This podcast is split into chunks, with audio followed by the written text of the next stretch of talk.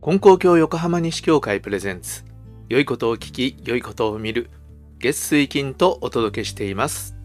このポッドキャストでは信仰をもとにした幸せな生き方を提案しています。こんにちは山田真嗣です。今日は死についてシリーズ第3回です、えー、今日は、えー、僕の祖母についてお話をしたいと思います母の母です86歳で僕が中学生の時に亡くなりました。えー、まあ、僕がね、金光教の先生になったっていうのは、祖母が、しんちゃんは金光教の先生になってねって小さい頃にね、えー、言い続けてくれたおかげで、まあそのことが頭の中にあったんですね。えー、まあいろんなことがあったのでそれだけでってわけではもちろんないんですが、えー、そんな風に願いをかけてくれていた祖母です。えー、祖母は晩年、布団の上にね、いることが多かったです。それで母は、えー、通ってですね、身の回りの、え、お手伝いをしていました。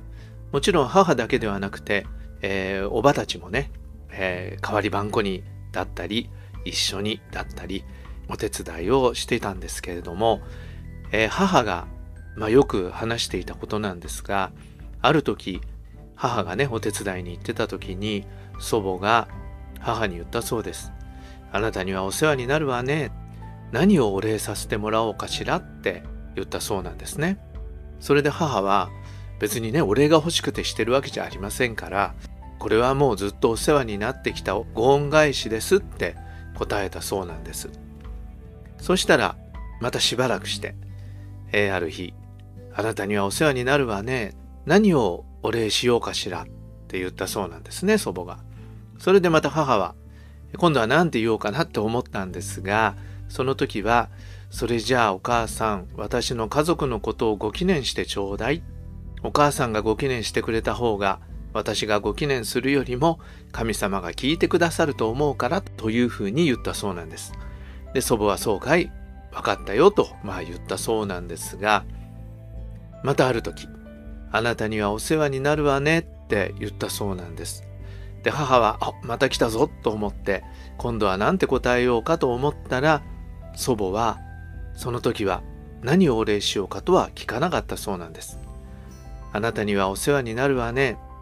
形がなくなったらいくらでも手伝ってあげるからね、と言ったそうなんですね。形がなくなったらっていうのは、えー、亡くなったら、死んだらっていうことですね。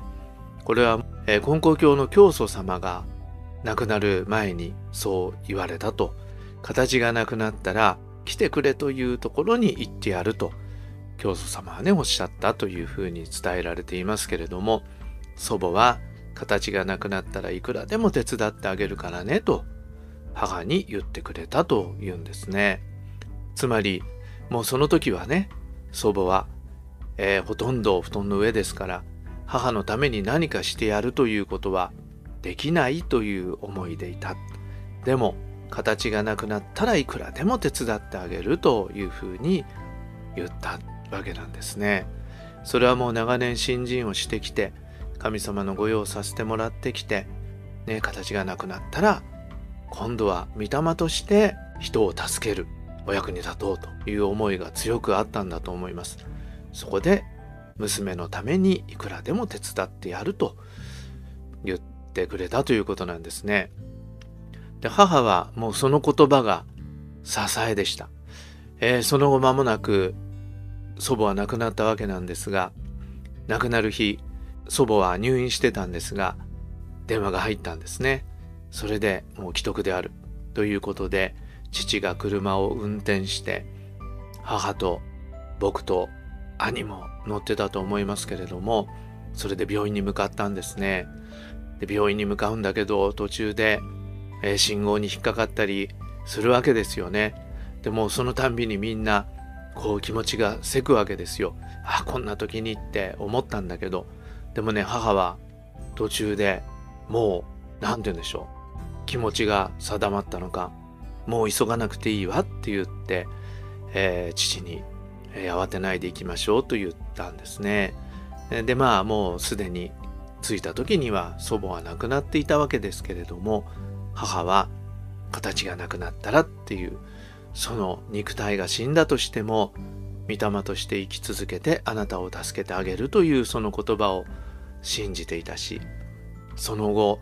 その言葉を支えにずっと生きてきたんですね。えー、本当にね頼りにしてました。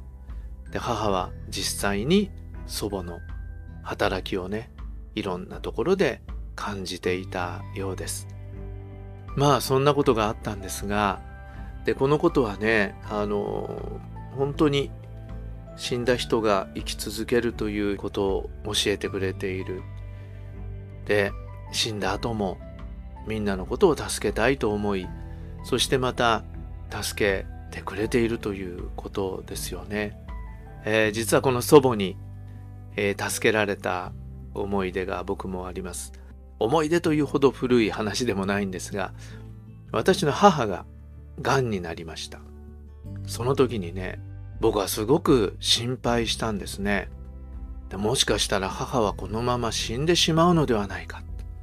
それはかわいそうだって思ったんですね。で辛いという思いがあの僕の心をまあ支配していました。辛かったんですね。うんずっと母は元気でしたしね。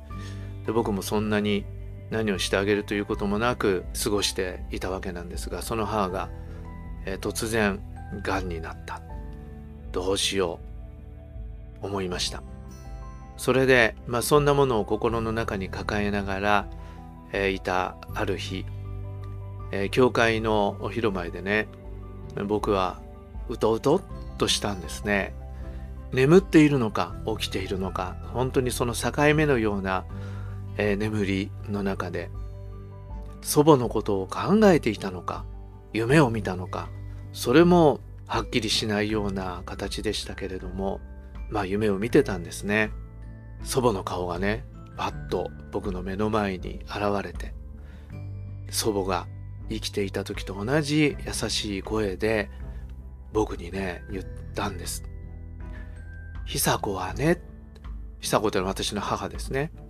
久子はね、私のところに来るんですよって言ったんです。で、僕はハッとしました。で、まあ、こうやってね、言葉だけで聞くと、久子はもう死にますよって言われたようにも聞こえますけども、僕はその時そんなことは思わなかったんですね。その時僕があの強く感じたのは祖母がね、あなたはお母さんが死ぬかもしれない。死んだらかわいそうだと思っているでしょうそんなことはないんですよ。もしも死んだとしても、それは私のところに来るということなんだから。悲しむようなことでもないし、心配するようなことでもないんですよ。っていうふうにね、言ってくれたということだと思ったんです。その時の祖母はね、久子はね、私のところに来るんですよっていう、もうその一言だけでした。で、それもさっきも言ったように考えていたのか、夢を見たのか、なんだかね、もうはっきりしないような、そんなことでしたけど、でもね、その祖母の言葉は僕の心を救ってくれたんですね。そうなんだな死ぬのは悲しいことだ辛いことだかわいそうなことだとばっかり思ってるけどもそうじゃないんだっていうふうにね思った時に生きているということと死ぬということとそれがいいことと悪いことっていうそういうことではないんだっていうことをね祖母が教えてくれたなと思っていますまあ結果母は亡くなるんですけどでも僕はねこの時の祖母の一言に救われたということはね今でもありがたいことだったなというふうに思っています。ねもうそれは祖母が亡くなってから三十数年経ってることなんです。でもねやっぱり助けてくれたんだなっていうふうに僕は思っています。今日はね祖母のことをお話ししました。本当僕はね大好きなおばあちゃんでした祖母にはね13人孫がいるんですけど僕は13番目なんですね、えー、13番目で、まあ、最後まで子供だったわけですけど、えー、今でも心配してああ何かの時には助けてくれるんだなという思いがしています。はい皆さんはどう思われるでしょうか？まあね死について考えた時にこの祖母の存在っていうのも僕にとっては大きいんです。はい今回もお聴きくださりありがとうございました。それでは今日も神様と一緒に素晴らしい一日に次回の配信もお聴きください。